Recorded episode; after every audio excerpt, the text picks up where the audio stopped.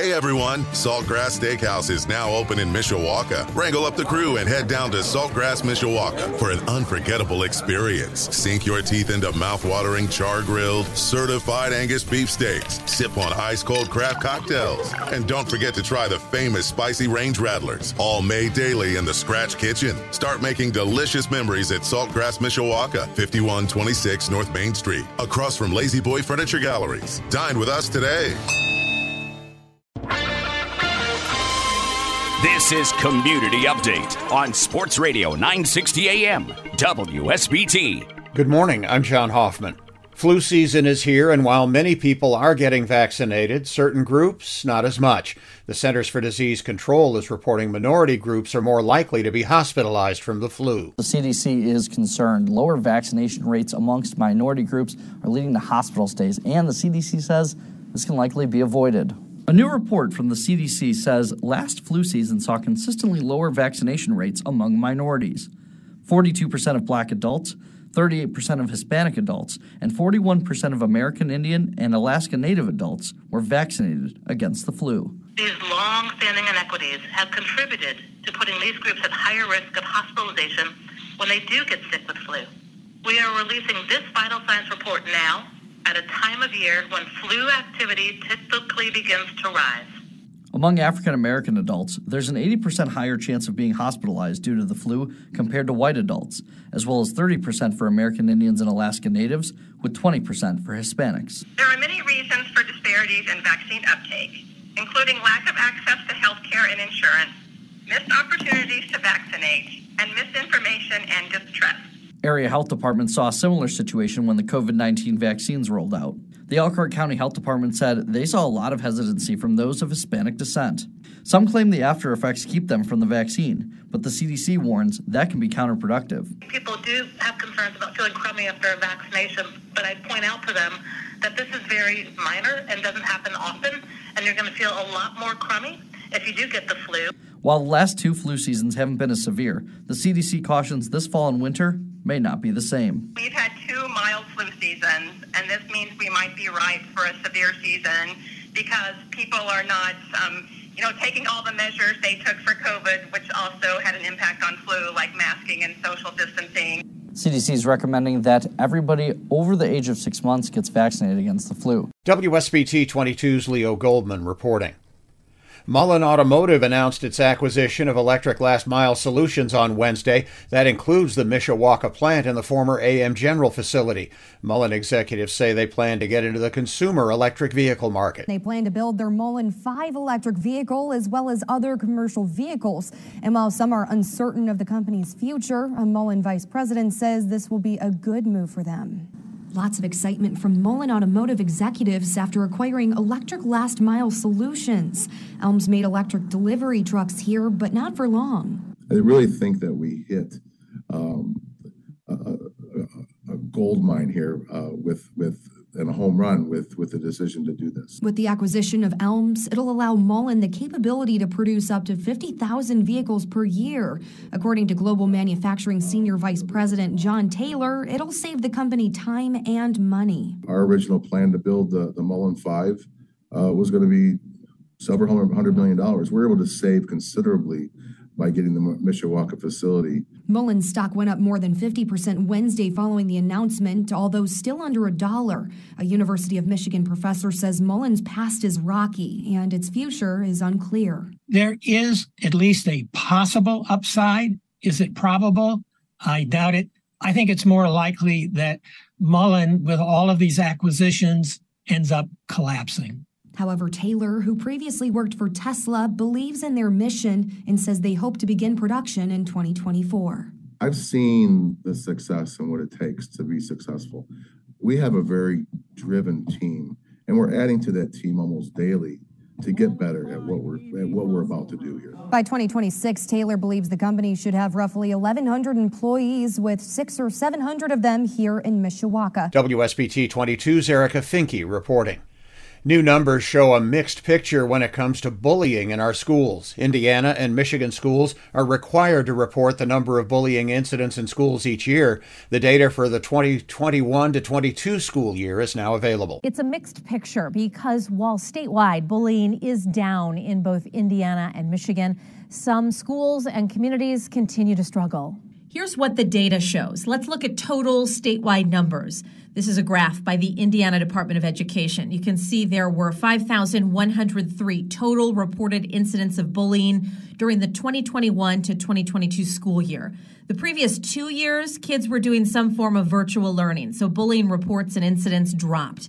But as you can see, bullying this school year in Indiana is slightly lower than the pre pandemic year of 2018 to 2019. And in Michigan, it's a similar story. According to data from the Center for Educational Performance and Information, you can see there were 14,196 incidents of student bullying reported in Michigan schools through the school year 2018 to 2019. Now, if you pull up the most recent data, which is from the last school year, 2021 to 2022, you can see 13,455 incidents of student bullying in Michigan schools. So there is that decline.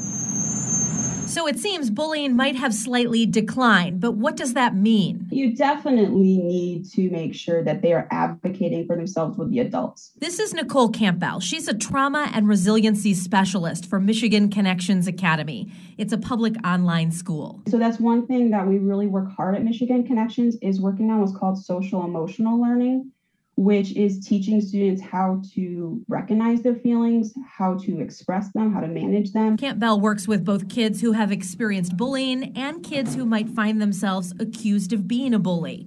Prior to this year, Campbell worked in a traditional brick and mortar school for more than a decade. How prevalent is bullying in schools? I don't think it happens as often as everyone thinks. I think often it's just students that are being mean that need to learn how to communicate effectively with each other. It's also important to note that not every conflict at school is bullying. It's why both Indiana and Michigan have defined bullying in state law. In Indiana, the law specifies that bullying is repeated acts against someone to hurt and create a hostile school environment.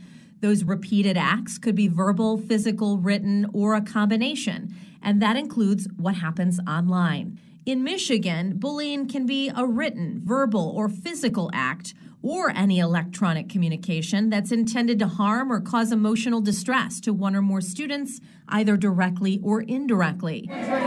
Schools in both states set their own policies regarding how reports are investigated, but they use their own state's definition to determine what bullying is and what it is not. A lot of students with bullying do have a history of trauma, and that's something we need to remember um, when working with students who we are seeing that behavior over and over again to look and see what are they trying to communicate with us. It's why Campbell says it can be frustrating for parents of kids who are being bullied at school and it may seem like the school isn't doing enough. It's just like anything else in school, math, language arts. It is not something that can be taught in a day.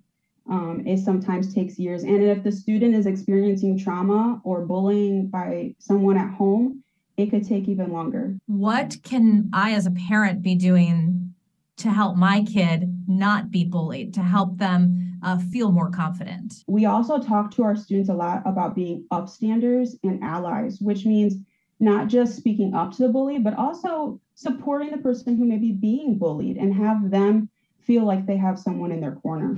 We pulled the data on bullying reports in our local area schools. You can see of all the school districts, South Bend Community School Corporation has by far the largest number of reported bullying incidents in the area. Now, they're also by far the largest school district in our area. WSBT 22's Kristen Bean reporting. The city of South Bend is looking at options for a historic downtown landmark. The Lafayette Building was known as the Dean Building when it first opened in 1901. The city issued a request for proposals to find a developer to buy and rehab the building and held an open house Tuesday for anyone interested. Joseph Molnar with South Bend Community Investment is our guide. So this is the Lafayette Building. Uh, this is one of the very first uh, office buildings uh, constructed in the city of South Bend. Uh, it was built in 1901. This is, for one, it's a historic landmark and it's a treasure to the city of South Bend. It's probably one of the most unique uh, interior spaces that the city has. Uh, it was an active building for about 110 years. This is probably the largest atrium in the city of South Bend. I'm pretty certain about that. It's definitely the oldest. Um, it's pretty unique. You don't see a building built like this anymore. They built it this way so to help lighten, you know, at that time electricity, modern lighting was very rudimentary, so they would have done this to help light the interior of the space so that office workers could see what they were doing. So we, we don't have too many of these gems left. The city, unfortunately, uh, has seen a lot of our architectural, you know, uh, charm and, and, gems be torn down over the last 50, 60 years. So we're glad the city stepped in to, to save this one. I wanted to see activated. I just want to see it used and restored uh, to its former glory. Uh, it could be an office, it could be apartment buildings. Uh, there's talk of a hotel possibly. Uh, the city's open on the use front. We just really want to see a developer who's going to care for the building and do it right and, and put put some money in to make it stable again. The city acquired the Lafayette building in 2018 and has invested $750,000 in repairs and structural upgrades. WSBT 22 photojournalist Ian Sindel reported this story. It's approaching a month since Hurricane Ian made landfall in Florida. The Category 4 storm has left behind plenty of destruction. Homeowners are still picking up the pieces. The local Red Cross branch is in Florida to help. Homeowners in Hurricane Ian's path are still looking to pick up the pieces. The local Red Cross branch jetting down to Florida to try and help. Even though Hurricane Ian first hit Florida back on September 28th, its impact is still being felt. Kristen Marlowe, executive director of the Northern Indiana Red Cross, says the devastation is widespread. We've got Lee County, which is over in the Fort Myers area, um, really heavily impacted. Here over in central Florida, we've got um, a lot of activity in Orange County, Seminole County, Osceola County, Volusia County. So there's just pockets all over the state of Florida where folks are impacted. Marlowe and several other volunteers from northern Indiana counties have been working for the last couple weeks. She says she's seen plenty of people who still don't know what they'll be coming back to when they eventually return home. Folks here are still displaced and don't even know what the damage is in a lot of areas. So I know we're not talking about a lot of the extensive damage anymore because the hurricane came and went. Um, but please know that there's neighborhoods like the one behind me um, where folks don't even know what they've lost yet. No matter which areas they're in, volunteers are doing whatever they can to make sure basic necessities are met. We've got folks in shelters um, that are serving and supporting people um, in their housing needs. We've got folks on ERVs, which are those emergency response vehicles. Um, the ERV out of the Northwest chapter is actually here. Um, we were, I actually met up with those folks. They are feeding in um, outside of Orlando in some of the hardest hit areas. While many are likely thinking of sending things to those affected, Marlowe says right now that may be counterproductive. The most beneficial is money. I know a lot of folks love to send stuff because as we're listening to this, we are cooking in our kitchen and we've got all of our utensils and our pots and pans and we're putting on clean clothes.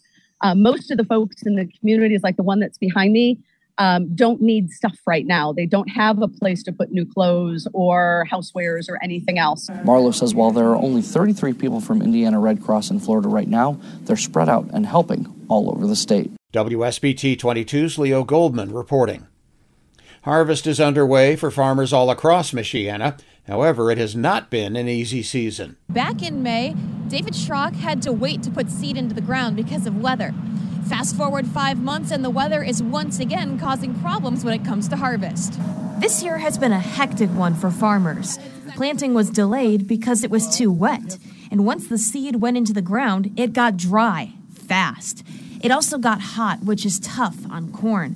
Things leveled out eventually, and then September brought cooler weather, which delays the harvest. We normally start harvest about September 15th to the 20th. This year we did not start till I think it was the 4th of October. David Schrock is part of a family of farmers. This year's crop has been respectable despite the lack of cooperation from Mother Nature. But overall, the crop is good, very good. It's, it's going to be above average. So, yep. every field that we've harvested so far is above our like five year average. Schrock only saw a few flurries this week on his farm outside of Bremen. The rest of the moisture was rain. 20 minutes to the east, however, more snow fell.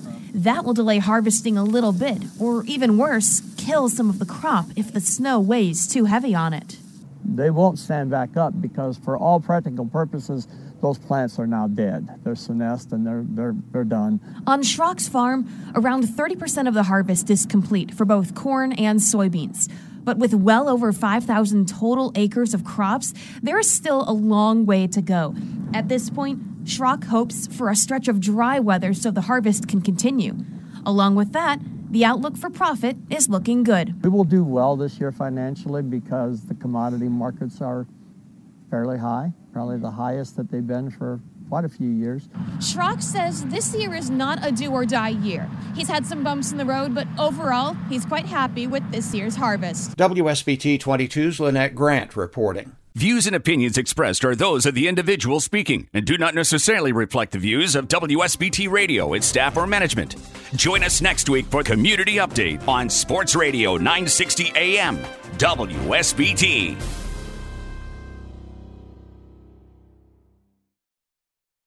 Hey everyone, Saltgrass Steakhouse is now open in Mishawaka. Wrangle up the crew and head down to Saltgrass Mishawaka for an unforgettable experience. Sink your teeth into mouth-watering char-grilled, certified Angus beef steaks. Sip on ice-cold craft cocktails. And don't forget to try the famous spicy range rattlers, all made daily in the Scratch Kitchen. Start making delicious memories at Saltgrass Mishawaka, 5126 North Main Street, across from La-Z-Boy Furniture Galleries. Dine with us today.